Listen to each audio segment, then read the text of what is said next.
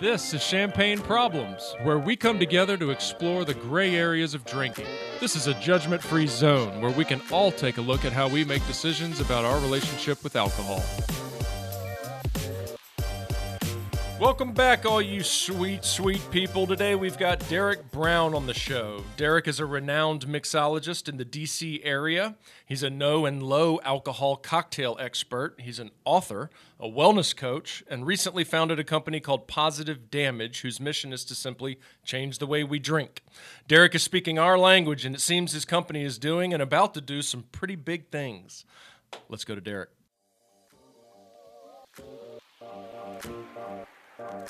Derek Brown, welcome to Champagne Problems. Hello, how are you? Thanks for having me. We're doing great, man. We are uh, pumped to have you on. Um, you know, I've seen your name across my my feeds for some time now, and I and I, I guess that's the algorithm telling us to to connect in some way. That's right. It's about the, the great algorithm like in the sky. Yeah. yeah, it's the only fucking thing yeah. I like about that damn thing. um, all right, so here's how we start. We like to rapid fire a couple questions to get to know you. Um, mm-hmm. Something we've kind of recently started doing, but it is pretty fun.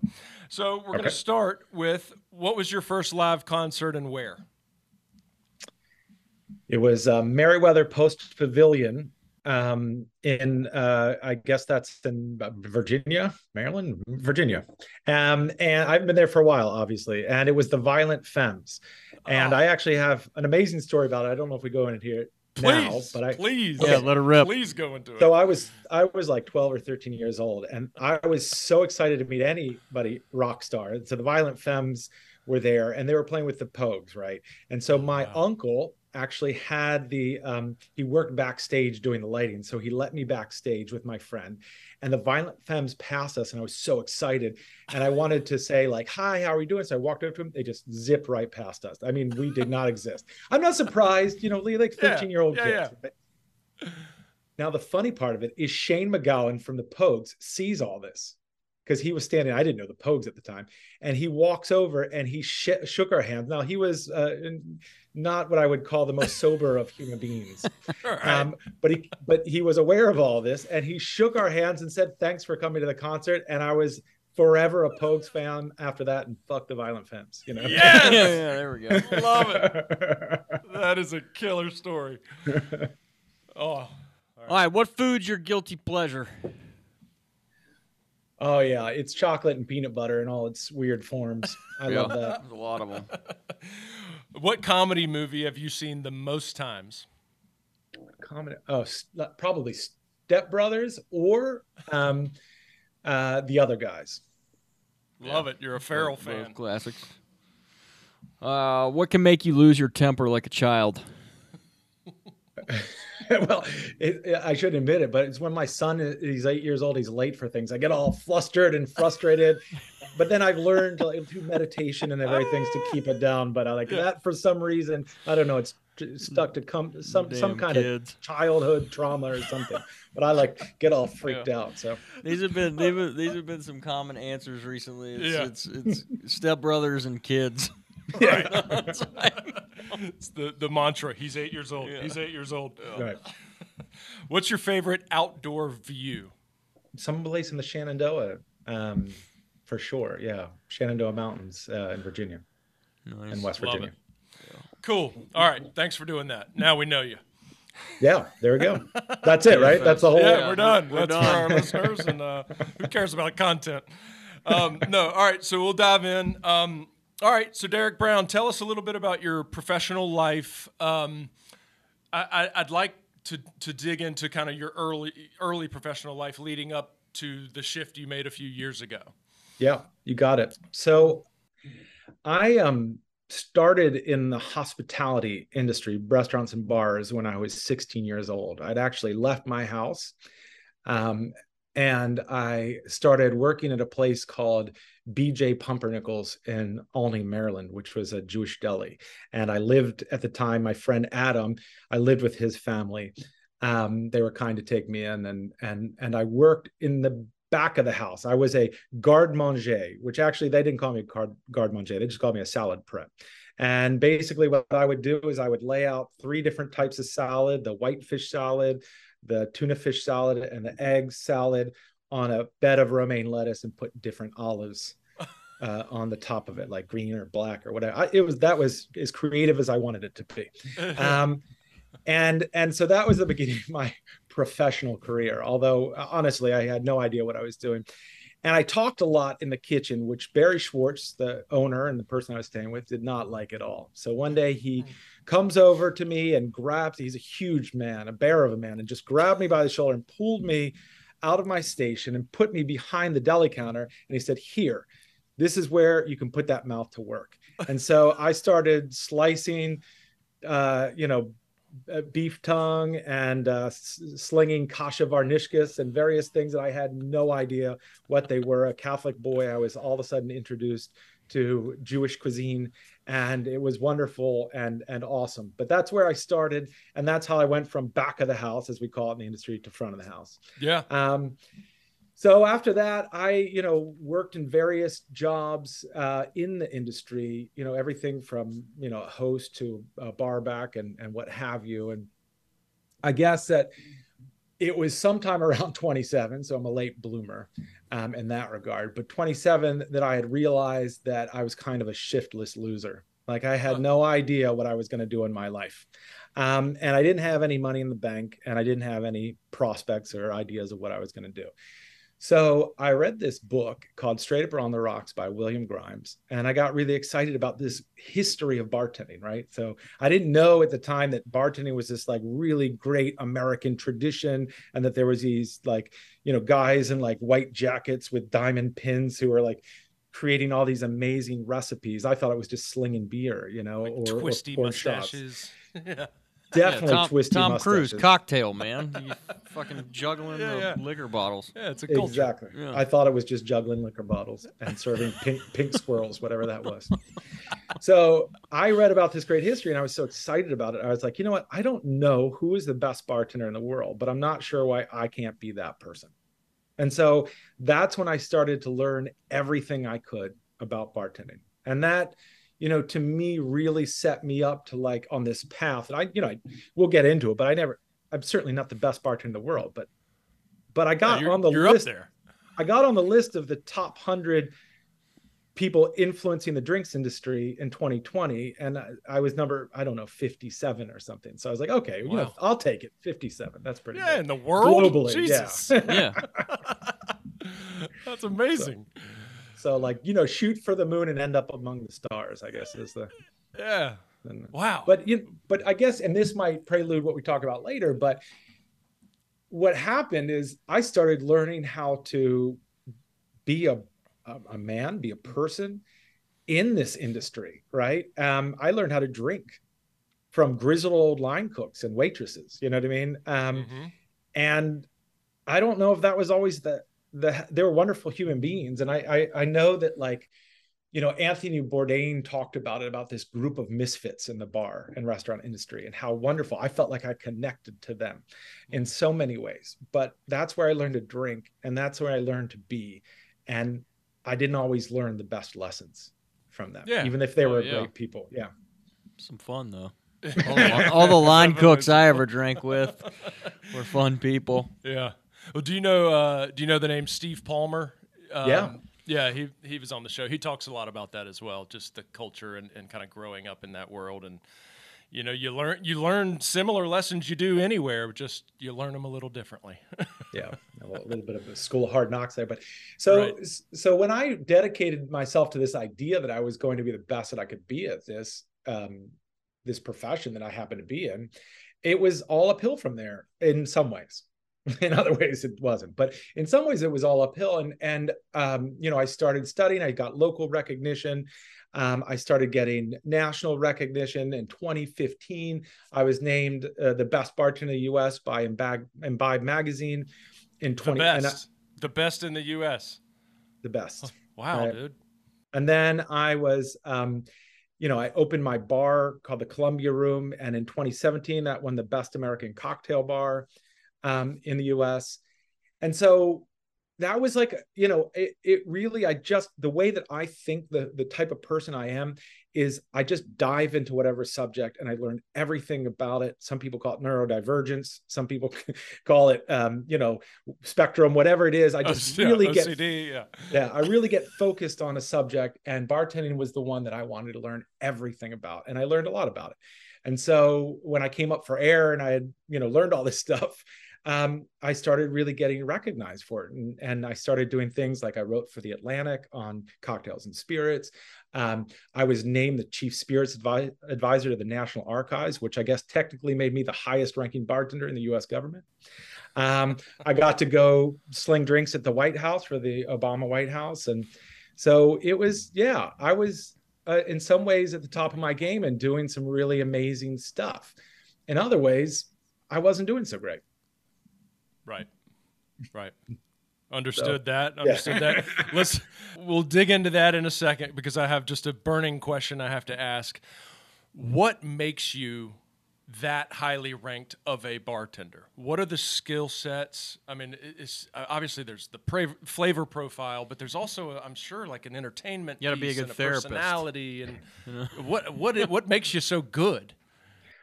I mean, I think at the end of the day, there's a is a pretty relative in many ways because I think the best bartender is the the one that you go to their bar, you sit down, and they make sure that you have a great time. You know that you can enjoy your company, that you can enjoy the time you spend, and you don't have to stress out and worry. You don't have to like, you know, hey, can I get this drink? Or you know, it's somebody who you know is in control of the environment and takes care of you. Um, you know, I think that's what this industry is about at its heart is about service, is about serving people. And I think that when that's done well, it means that a person gets to live their lives in whatever way they choose. You know, like I love the idea of creating cocktails so great and an environment so great and service so great that that person can enjoy their conversation. Mm. That's it, right? I mean, to me, that's what it's all about. That's so so that's really the best bartender. But what what I guess made me the best bartender, and people would um, you know look at my accomplishments is I learned a lot of recipes, a lot of classic recipes. I learned a lot of techniques. I learned to make really incredible um, culinary cocktails. Um, I was able to share this information in a way that I think was exciting to people. Um, and I created a bar that I think was among the best in the world. So I, you know, that's probably why I got the recognition I got. But at the end of the day, it's really relative. There's somebody in you know some small town is is showing up at a, a local bar, and that person knows their drink and is pushing it across the table, and that's the best bartender in the world, to be honest with you, at that moment. I love it. I love it. Were you one of those guys that could remember everybody's name? Uh, no, but I pretended like I. Yeah. Right, Hey, hey, guy. I was like, yeah, you're that drink that you ordered, and, and I always. I always knew the recipe, even though if I I sometimes just make it up. You know, like I remember what, before I got to the craft cocktail portion of it, people would come into my bar and they'd ask for like I don't know, you know, these terrible named drinks like a redheaded slut or something like that, and I would I would say like I'd say oh I that's that's with the and I would you know grenadine and vodka or something. and be like, no, no, no, it's actually with whiskey. I'd be like, oh, that's right. We make it with grenadine and vodka. Which way do you want? You know, that's kind of like how I would navigate. Yeah. there was a there was an old bartender in New York City that my dad took me to when I was in like college. We walk in, he introduces me to this man. I have a Bloody Mary or something. I go back to college, maybe eight years later, I move to Manhattan, live in Manhattan, go to that bar, and he fucking remembered my name. That's creepy. It's insane. Insane. The very fucked up my drink, first, but no. the very first celebrity bartender in the U.S. was a guy by the name of Willard. His real name was Orsamus Willard, but they just went by the name Willard. And the, his celebrity was known because there was like letters written from different countries talking about his fame. And he worked at the City Hotel in New York. Um, and that was what they noted him for. Not only did he make these great, I guess it was like peach juleps. Yeah, you know, and this is sometime in the beginning of the 19th century. It definitely like, you know, that was one of what was required of a bartender to to be friendly and to know people and connect to people. I think that is an important part of bartending. You know, so I love that story. I think that's great. So was drinking a, a an issue for you during this time? Were you? It was not, um, in a funny way, because I didn't know it was an issue. It was absolutely yeah. a problem, but right. I did not know it was a problem, and that's part of the reason because of how I had learned to normalize it, right? I mean, it was not strange for me to have 20 drinks in a night. It was not strange for me to drink every night. It was not strange to wake up and have a hangover kit where I had like a bottle of Gatorade and some ramen and ibuprofen. And that's how I had to start my day. None of that was weird to me because it was common in the industry.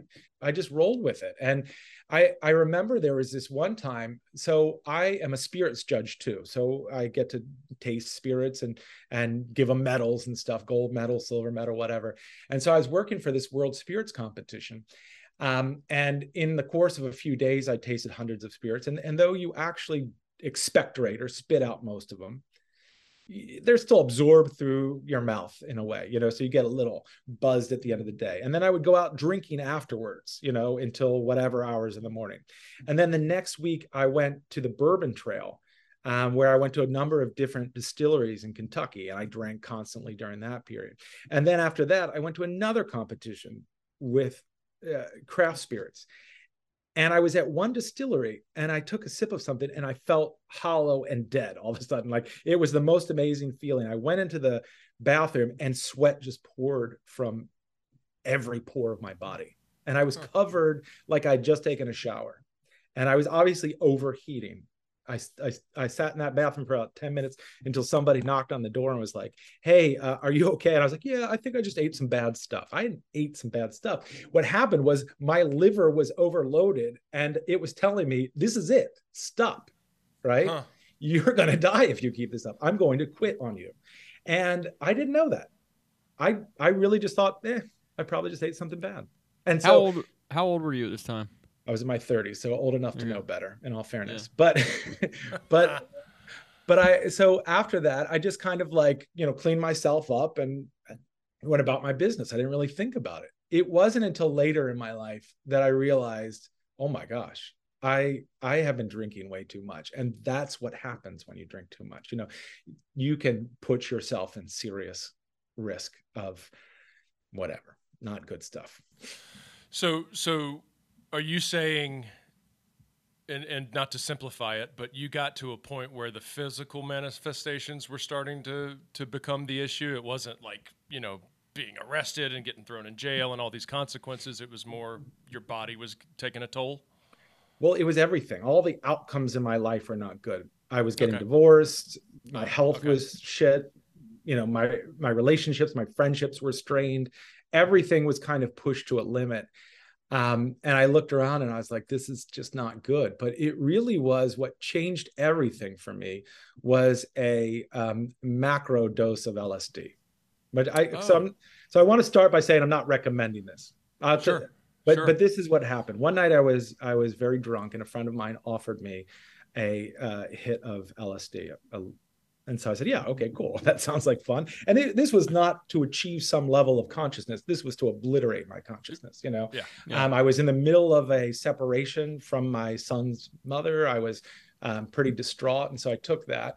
Um, I might have taken another, and I don't know, I might have taken another. But 14 hours later, I was in a bathtub, you know, like pouring warm water and blasting classical music, trying to like you know revive myself. I was at the very lowest i'd ever been in my life you know like i what i described it as nothing short of soul scraping you know and and that moment that i was at a lot of people that i know in this industry and in life they chose something different than i chose and they're not here today.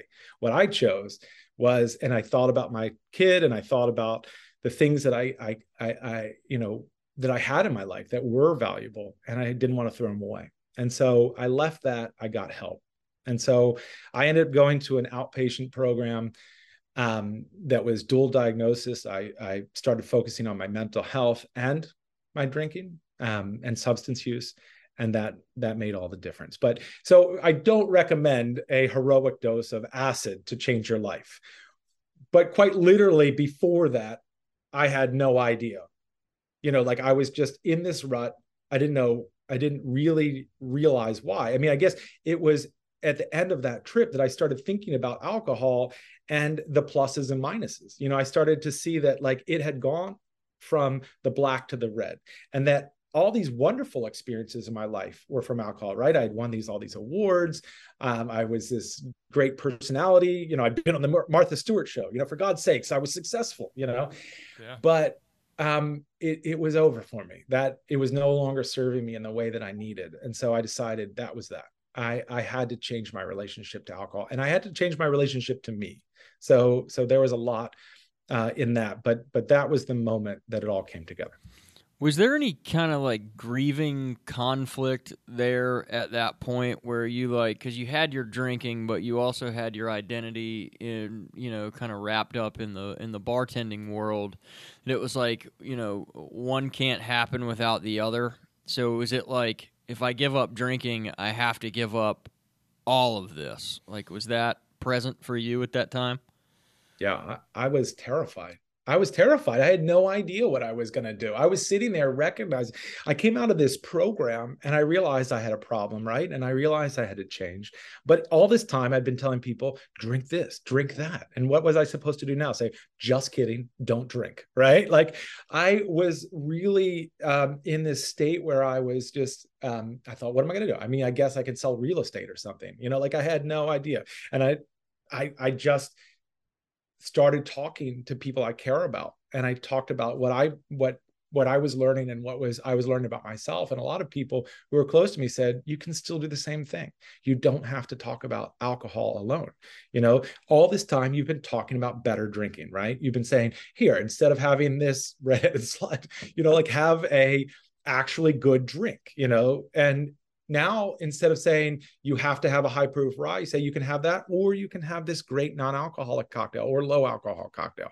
And that's when I started to realize that there was a path for me and it wasn't all that different. You know, what I'm against is not alcohol, right? I think alcohol can is wonderful for the people it's wonderful for, and um, it's a piece of social technology that works for them, and they enjoy it. There's connoisseurship around it. There's sacredness around it, all of that. But um, for some people, it just doesn't work. And for some people, it might not work for them at that moment, right? It might be that they have um, a meeting the next day or they have a marathon to run. And so they don't want to drink and they want options. And so that's what I decided would be my path, that I would kind of be this Pied Piper of no and low alcohol cocktails. And so in doing that, I would offer people choice. Um, and we could you know, kind of bend the narrative around you have to drink whenever you're a bar. You have to drink whenever you're in a social experience to mindful drinking. You drink on your terms how you want to feel. Hmm. How long did it take you to kind of figure that out or make that shift? Like, oh, I mean, just in terms five of... or six years, you know, short time. No, well, no, I mean that's a big that's a big realization to like you know go from problematic drinking and then getting some help and and uh, going through an outpatient program and then kind of struggling with what you're going to do career wise, and then all of a sudden it's like boom, figured it out. You know, this is the path. So that that took a good a good chunk of time.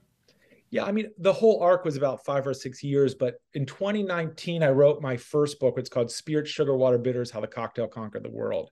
Um, and it's mostly a history book, but history told over the bar. So it's not a very dense kind of like scholarly work. It's more hear the stories behind some of your favorite cocktails or. That's um, cool. And in writing that, you if if a person read carefully, they could see this this sounds like his swan song, like he's done with it. Because in it, it's like I've enjoyed being a bartender, and this is all I know about bartending. And I thought that was going to be the bookmark and then I was going to move on. But in 2021, early this year, I released Mindful Mixology, a comprehensive guide to no and low alcohol cocktails. And then that to me formed the 10th chapter of that book, right? I was like, this is where I would go next here's all this yeah. great history and some delicious recipes. Here's the choice that you have. And it involves some history and delicious recipes, but it's now with no and low alcohol cocktails. That's fascinating. Derek, first, I want to say thanks for sharing a little bit about the struggle. Um, that's I know that's that's a vulnerable piece, and uh, so we thank you for doing that. Thank you, man. I, there's so many questions I want to ask, just because it's what you're doing now falls into this space that a lot of us are in. I mean, Patrick and I both don't drink anymore, but we we work in a completely different industry, but our mission is very similar. You know, we're ch- trying to change the way people think about this thing and and change the way the like you like your the mission of your company. And, and, let's talk about your company. So let's let's just shift mm-hmm. into positive damage. Tell us a little bit more about that mission because i know uh, as simply it's like let's i want to change the way people drink yeah and and and in a way i want to teach people how to drink right i want i mean think about like i got a question for you all first okay who taught you how to drink did anyone ever sit you down and say, "This is oh. alcohol. This has destroyed civilizations. This is how you should go about drinking it"? Uh, nobody. No. nobody taught me in a formal way like that. Yeah. Only, only by that, example. I guess that's what they do in Europe. You know, it's yeah. like compared to how we do it. Well, I think that's the point. Is that like there's so often that people I, I learned from you know uh, from peers and I learned from grizzled yeah. old line cooks and and Hot I beer. Yeah, and and, yeah. and and I learned that you drink during work, you drink after work, you drink during the day, you drink whenever you want to drink, you know, and and I never knew it was a problem until it was a problem, you know. And so I think that, you know, my goal is to say, you know, not only do I want to offer this opportunity for people to reevaluate the way they drink and change the way they drink, right? And say, okay, there are options. You can do whatever you want. You're a human being and alcohol is should be available. I don't i'm not a prohibitionist or i'm not against alcohol. But just know what you're going to do right? Understand yeah. it. Drink with intention. That's it you know yeah. that's all i ask for mindful drinking. But i also say you know who taught you how to drink and what were those lessons? And were they good lessons right? Were they the best use of this drug right? Mm-hmm. and so i think that that's you know part of my mission too. And i love that that's your all's mission. And thank you all for including me in your mission. Um, but i think that like we have to get that out there and say you know uh, think about sex right people have this conversation i can't believe that there's only quote unquote one conversation about sex but they you know parents will theoretically sit down never happened to me but theoretically sit their kids down and talk to them about sex right yeah.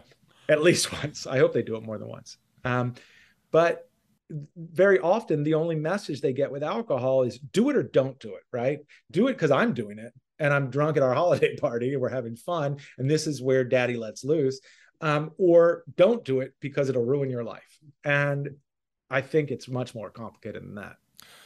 Well, no question. And, and, you know, our mission falls very much in the educational space, which is exactly what it sounds like a piece of yours is. It's not some, it's not just how to drink, it's what are you drinking and what are the possibilities and what are the risks and what is the history and what is the science and all of that stuff involved.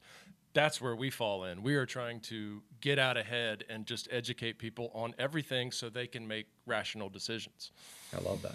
I think yeah. that's really important. And and part of that, you know, um, teaching for me is saying, okay, the reasons you drink sometimes it has to do with that social experience, you know, like going to a bar and being with friends and and being in this environment that's really cozy and the the lights are low and the music is great.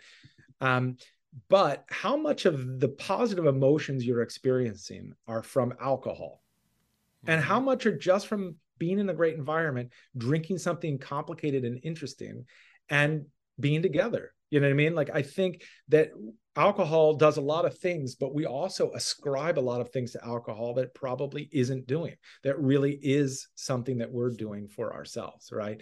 So having those choices, having non-alcoholic or low alcoholic drinks, you can have the same experience experiences in bars in restaurants in with your family at holiday gatherings right now eh, you know we're facing down the new year's and, and so many people are going to um, be cheersing with you know champagne the eponymous name of this this podcast and right. so so i think you know and, and, i don't want them to stop doing that because i don't want them to stop being together and i don't want them to stop enjoying their lives and i don't want them to stop but i i would like that option that they can say I'm going to do a glass of champagne and then a glass of non alcoholic sparkling wine, or I'm going to choose a non alcoholic cocktail because that's what I want to do. And that's what how I want to feel on New Year's Day. You know, I want to feel awake and alive and ready to take on the day and not necessarily suffering the effects of alcohol. You know, so so I think it's about options, it's about education, and it's about showing people that the experiences that they have don't necessarily have to be with alcohol.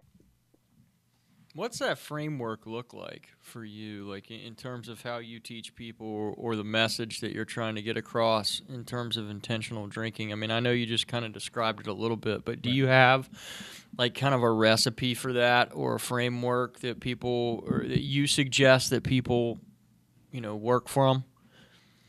Yeah, I, I do, in in this sense that it, it maybe it's not like a, a the most uh, you know well thought out framework, but it, it starts with a, a, a very simple question: with how do you want to feel? Right. I think that's the basis of all of this. It's not just what do you want to drink, but how do you want to feel? And I, like I think that from starting with that, you can adopt all of these strategies to feel the way that you want to feel. Right. So it is true that when you are going out to social experiences that people pressure you into drinking right or you feel just stressed and you want the alcohol because you think that's going to de-stress you mm-hmm. obviously it, it doesn't work like that I, I, wish it worked like that. That would be wonderful if you just drank alcohol and you were no longer stressed. But that's not what happens. In fact, it's even worse than that. It makes you more stressed in the long run. And so I think that like if stress and peer pressure and habit are the things that are driving your drinking, if that's where you start from, you say, okay, that's not where I want to be though. That's not how I want to feel. Then the next thing is what can we do to get you to the place where you feel the way you want to feel. Um, for some people, that means that they have to kind of invent stories around drinking, right? So you you're at a party and somebody says, "Do you want to drink?" And you say no, and then they expect you to tell your whole life story, right? Which is too annoying to do um, for everybody. Some people you want to, some people you don't. Um, I don't want to know it is. Yeah. so if I drink, some... there's a slight probability that I might kill you. a great answer. A great answer, right? And, That'll wrap it right up. And absolutely, humor can be a great way to deflect it. In some cases, you just have to lie. Say, I'm on antibiotics or I have a meeting tomorrow. I don't want to. You know, for some people they have to do that. For other people, it's about setting goals and just I I want to drink two drinks tonight. That's where I'm going to end, right? And if they set that goal and they can keep that goal, then they're great. If they can't keep that goal, then they have to move on and create new strategies, whether that's inviting a friend along, whether that's, you know, alternating between no and low alcohol cocktails, whether that's just you know not going at all and creating a scenario where you're still connecting with people and still enjoying yourself because you don't want to sit at home sipping soda water by yourself but you want to create an experience i call it you know jomo the joy of missing out right?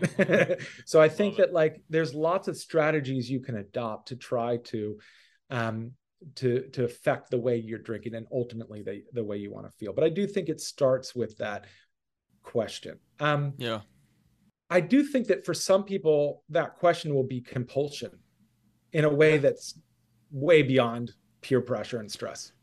Um, and that's not that's not the area that I'm an expert in, right? I mean, personally, I've gone through it, um, and I can tell my story but I'm not like a recovery coach, and I'm not a, yeah, yeah, yeah. Um, a specialist in in in um, uh, alcohol use disorder or substance use disorder. Mm-hmm. So so that's to me that's another level, and that requires intervention at, at a medical level or in terms of you know seeking out um, a therapist or a group a meeting or smart recovery or whatever it is that yeah. you connect with. I think that's a different level. But but for those people who are it's in the realm of peer pressure and habit and stress i think you know it's about you know asking yourself questions setting goals and then finding the strategies to meet those goals.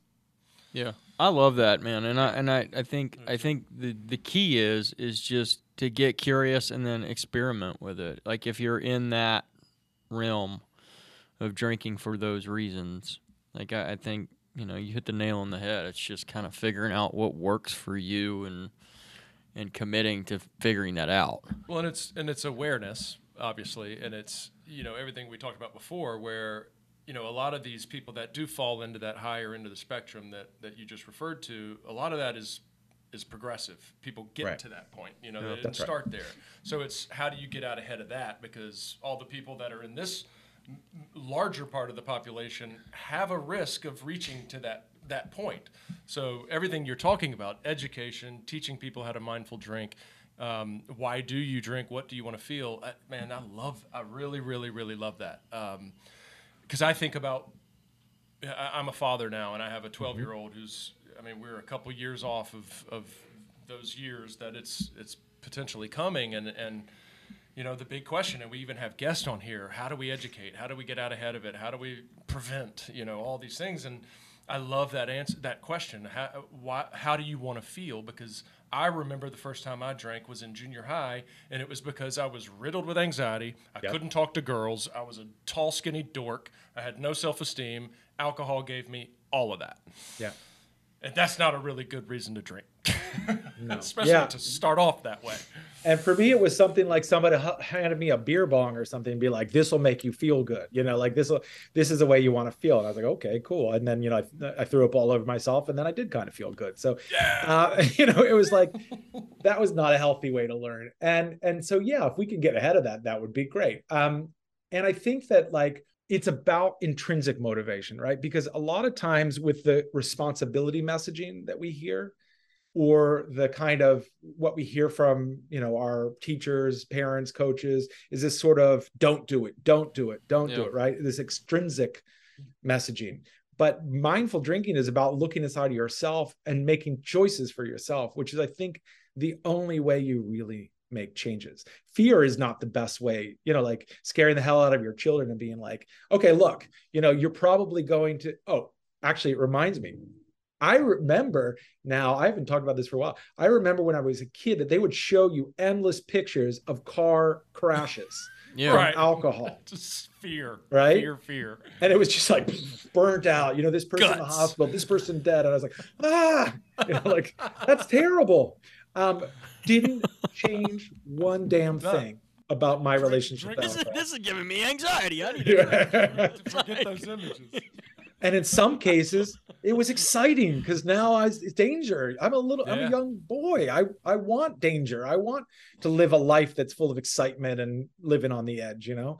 So so not good. That didn't work for me. It it's about intrinsic motivations, about the choices you make for yourself, right? We can't tell anybody else you have to drink this way.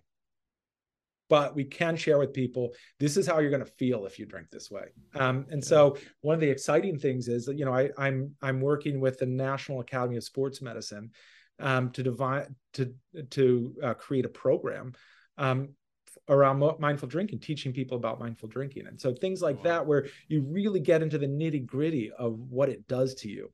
Um, and, and I know that you do that on your show too, because I've listened and you have some great guests on here who talk about that. Um, and that's really important because then when you hear it, you're like, okay, wow, I didn't know that. Like a lot of people still think they're de-stressing when they drink a glass of wine at the end of the day. They think that is how I de-stress. They don't know that alcohol actually, you know, and it depends on the levels you drink it, of course, but it can cause more stress for you in the long run. You know, that's a physiological response. And so I think that um, it's helping to educate people about how it really makes you feel and then letting them making the choices for themselves. This is america and we want we want it now. Yeah. we're not thinking long haul. Yeah. you know i'm stressed now. I want it to go away right now. Yeah. That's that's a that's a big part of the issue with problematic but, but drinking. there's other things that work so much better you know what i mean? And and some of them feel like a big mountain to climb but they're not that hard you know? Like um, sometimes you you have a 12 year old right? You so they they're probably playing sports at some you know or um, and my son plays soccer? And so sometimes i'm like you know what? I'm just going to go out and play soccer with him. 30 minutes of that and i automatically feel better. It's fun. Yeah, it, yeah. you know it feels a lot more exciting to me now because um, i know how i'm going to feel afterwards. I'm going to you know get all the positive um, effects of exercise and and and connection um, so so yeah, it's kind of reframing it a little bit and saying, okay, that actually doesn't work, and not even you know immediately it might give you this, you know. Uh, this kind of physiological uh, you know effect where you feel disoriented and feel a little more sociable and that's I can see why that would mm-hmm. feel good, but it it, it immediately goes into the other part. You know, that's alcohol is biphasic, right? You know, it has that first part of it which you feel good, and then after that you're falling down, throwing up all over yourself, and you've tr- let set your life on fire in one night. So maybe that's just me though. I mean, this is this is kind of back to the history of bartending. This is a question that I want to ask, kind of off topic, but because I, I do want to talk about non-alcoholic spirits and what your experience has been with that, and you know a little bit of your history around that and where where you're working in now. But I feel like the mock the the whole mocktail idea is a fairly new idea, um, or it's you know something that's that's you know gaining a little bit of traction now. But in terms of the history of of bartending, eh, you know, because I'm assuming that you've studied all that has that been around for a while? Have have have there been kind of like low alcohol or no alcohol eh, cocktails or mo- what we call mocktails? Has that been a thing for a long time? That's just kind of you know taken off recently. Absolutely, yeah. I don't. Yeah. I mean, we have a short memory. It's called Shirley Temples. Yeah, but the largest social movement in the United States was called temperance. Yeah. Um, now that was hijacked by extremists. Uh, imagine that in the United States, extremists hijacking a political movement, but they did, and that turned into prohibition. But originally, with temperance, the idea was that they wanted people to either drink low alcohol drinks or or reduce their drinking, and so there was a lot of products that came around out of that, and there were a lot of bartenders who also advocated for that. So the earliest bartending guides, there's one in 1862. This is considered the first bartender's guide. It's by Jerry Thomas, and it's called um, the bartender. Um, it's called the Bon Vivant's Guide or How to Fix Drinks, and um, in it he lists a number of temperance drinks. Wow. In fact, almost as many temperance drinks as cocktails. And so this is something that is part of bartending cool. history and part of our history. In fact, one of the um, uh, drinks that was created as an alternative to wine was created with cocoa wine. Um, uh, and it you, they used the cola nut um, for example for example and they used um, acid phosphate in it. It was a phosphate soda. And it's the largest drink in the world right now i think maybe probably. Coca-cola right so uh, obviously, that's now become something different than it started out as. Uh, Dr. Pemberton, I think, who created it, you know, he was creating a, a, a cola wine that people could try in, you know, if they were uh, temperance um, oriented, if they didn't drink. And so a lot of products and a lot of the sodas that we have today, the soft drinks actually came out of that. Um, but people want less sugary drinks these days. And so the mocktail is kind of dying, right? The idea of this mocktail, um, which is kind of a difficult word if you really think about it, makes means to make fun of, right? So right. I think that like um, at, at the end of the day, we're kind of dropping that terminology and saying non-alcoholic cocktail because that that feels like an adult sophisticated drink. The other part of that is really interesting is that the first mention of the word cocktail which is in 1798, which it was in London in a, in a newspaper called the Morning Gazetteer. Um, they mention a cocktail in it. And the historian David Wondrich um, goes into detail about how that may not have been a drink with alcohol. Right? I mean, the first cocktail was with ginger, definitely. Um, and I, I'll let people look that up on their own because it involves a not safe for work story um, about the origin of the word cocktail. Um, but but it definitely is contested whether it had co- uh, alcohol in it. But whether or not that's true, there's way to make there's ways to make adult sophisticated drinks that taste awesome, that have all of the complexity that you get from alcohol because alcohol is a magic molecule. There are lots of wonderful flavors and tastes that come out of that. Um, but you can do it all without alcohol. And that was the premise of my book, Mindful Mixology. I really set out to try to um, explain how you can create these drinks, even in some cases using household ingredients. So I'll give you a quick example. Lemonade is the is the sort of joke, right? If you don't get a sophisticated cocktail and you go in a bar, they're probably just going to give you soda or lemonade, maybe Shirley Temple, as you mentioned. Um, you could start with a base of lemonade, and really the only difference between a lemonade and a Tom Collins is gin, right? Mm-hmm.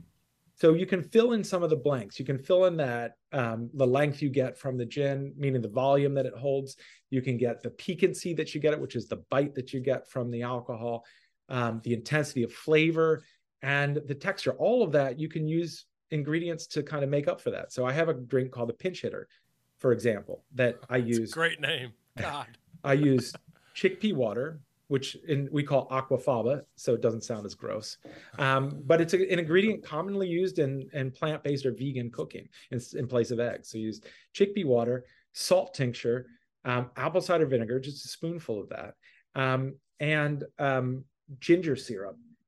And all of a sudden, this drink that was just lemonade becomes a, a cocktail, a sour cocktail. And so I think huh. that like it's that simple right in a way you know just modulating the ingredients to make up for these categories that kind of can are the sensory aspects of a cocktail. So so anyway maybe i'm getting too too too in depth about it. I love it. I, it's fascinating.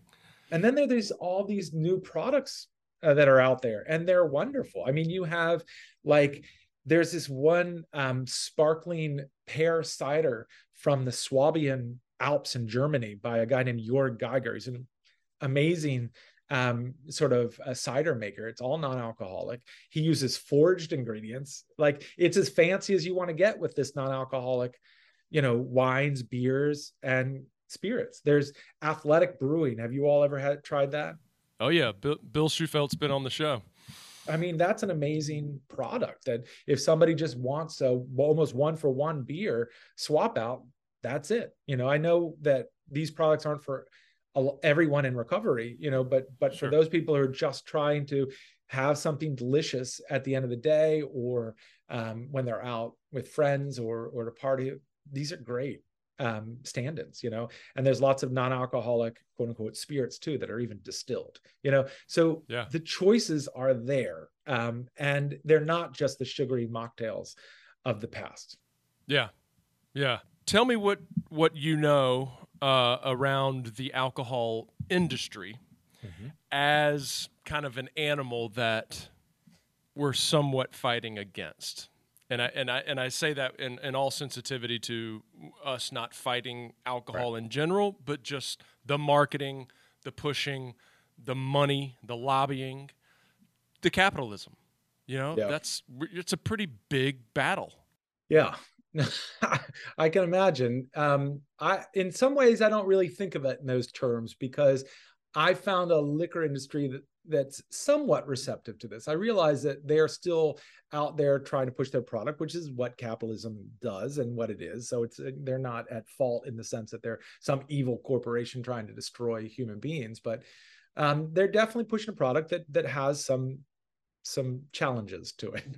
Sure. so I think that, you know, but but there are also companies that are pushing non-alcoholic spirits, right? So so some of the larger and I'm not an apologist for unbridled capitalism. I'm just saying, you know, somebody like Diageo is actually they they're making Guinness Zero. They're making yeah.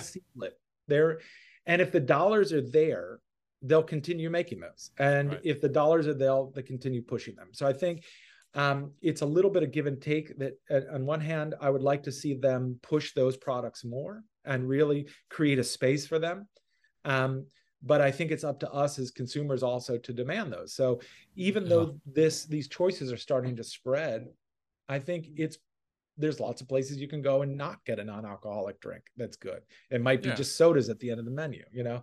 And so i think that what I try to do is go out there and spread this gospel and tell people about it and and share the information. And um and then it provides these choices. And and so yeah I think that there's probably an argument to be made against the liquor industry that that I'm just not going to make because it's not sure.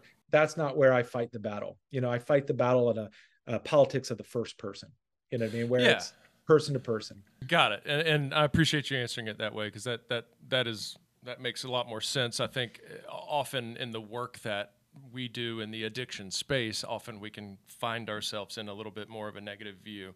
Um, yeah. You know, sometimes it's it's, and we know this to be true that the the the alcohol industry makes the majority of its money on alcoholics, right? It's not the guy that has one beer or or one you know thimble of a of a drink you know once a week it's it's the person that drinks a shitload and they yeah. rely on that addiction to make a lot of money. So there is there is a piece of that and and I imagine those boardrooms are a little a little there's a little bit of a different strategy going on in there.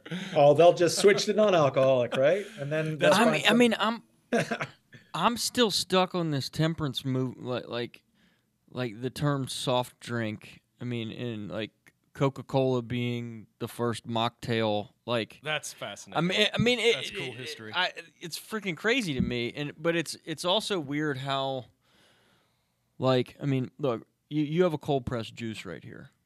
What's the difference delicious. between that and a mocktail, you know, or a non-alcoholic cocktail? Right. Just now thinking about that, and you bringing up, you know, Coca-Cola and soft drinks, and that kind of being the first wave of that movement back then, coming out of the temperance movement, and now we're like back in that same place, and we're having all these new drinks coming out, but like They're just beverages. Exactly. Like, what's the difference between that and a Coca Cola? Like, why why do we have to box it into this thing? It, it, it, I'm like, I'm looking at this from a whole new lens now after learning this from you. It's really cool. I'm glad that that we talked about that. Yeah, without getting too much into lexical categorization, I'll say that um, at, what to me makes a cocktail is a certain set of sensory kind of components, and some of which I mentioned. You know, and I think Yeah. that that kind of differentiates it from, in in some ways, what it is is stopping power, right? Theoretically, when you drink something, a cocktail, it's got that intensity of flavor, that piquancy, and you drink it slower. Now, I realize not everybody does that, but that's what it does right it has bitter flavors it has those complex kind of like juniper if it's gin or You're enjoying it.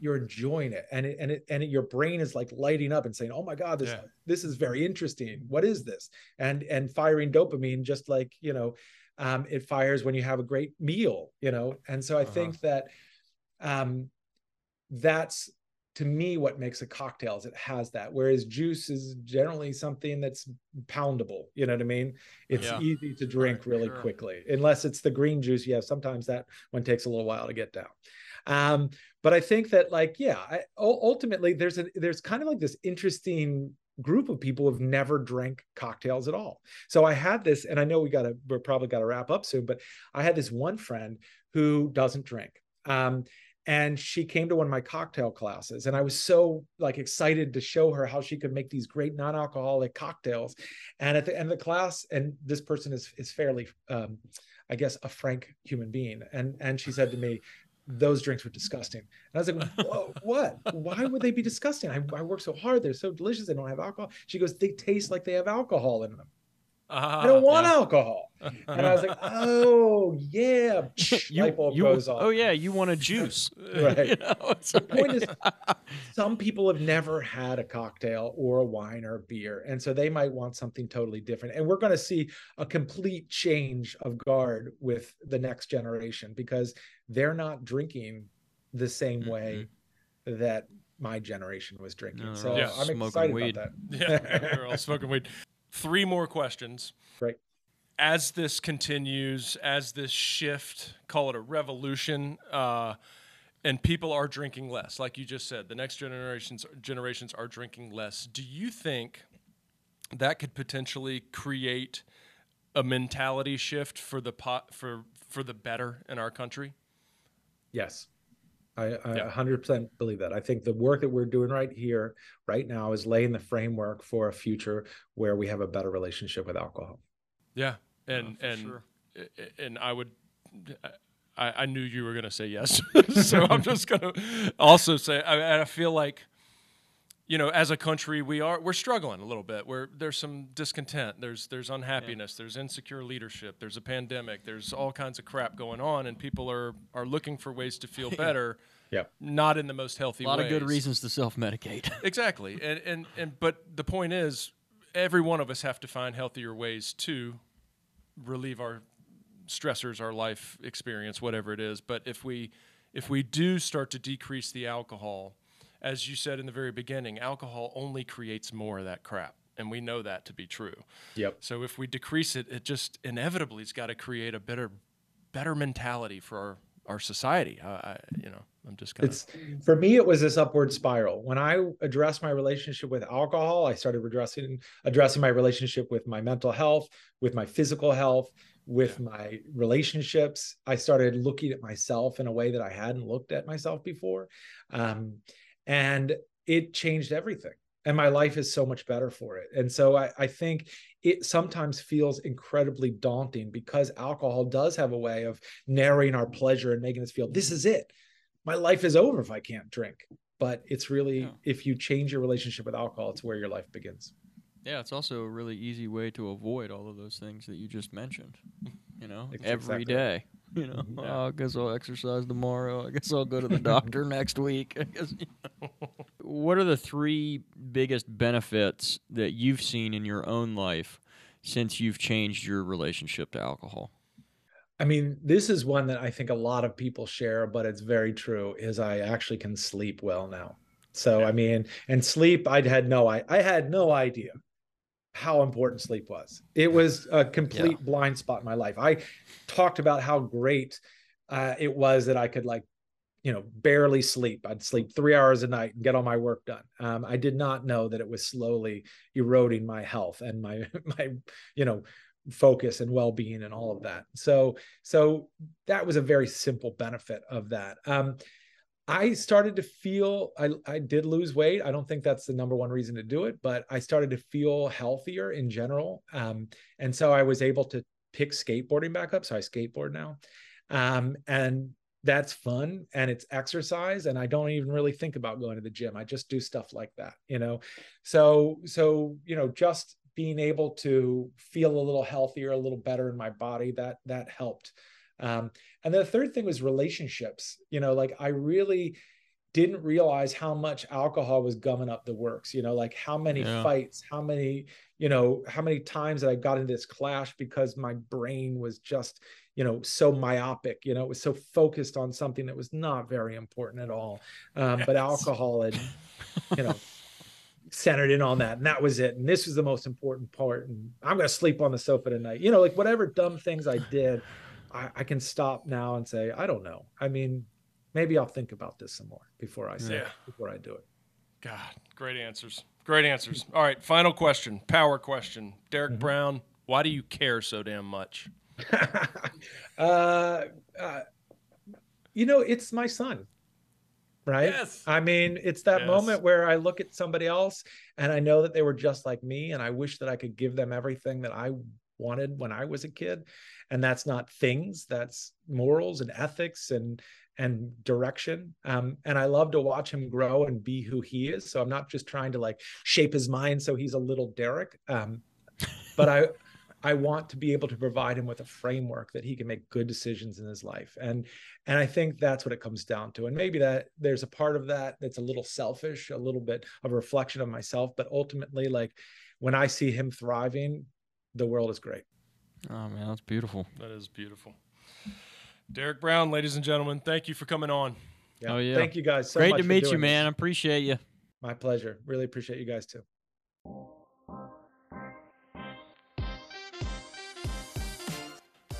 The information and opinions shared on this podcast are solely those of the hosts and guests and are not a substitute for medical advice. If you feel like you may need professional help, here are some resources. For the Substance Abuse and Mental Health Services Administration hotline, call 1 800 662 4357 or visit samhsa.gov. For listeners in the Charlotte, North Carolina community, visit dilworthcenter.org or call 704 372 6969 or visit theblanchardinstitute.com or call 704 288 1097.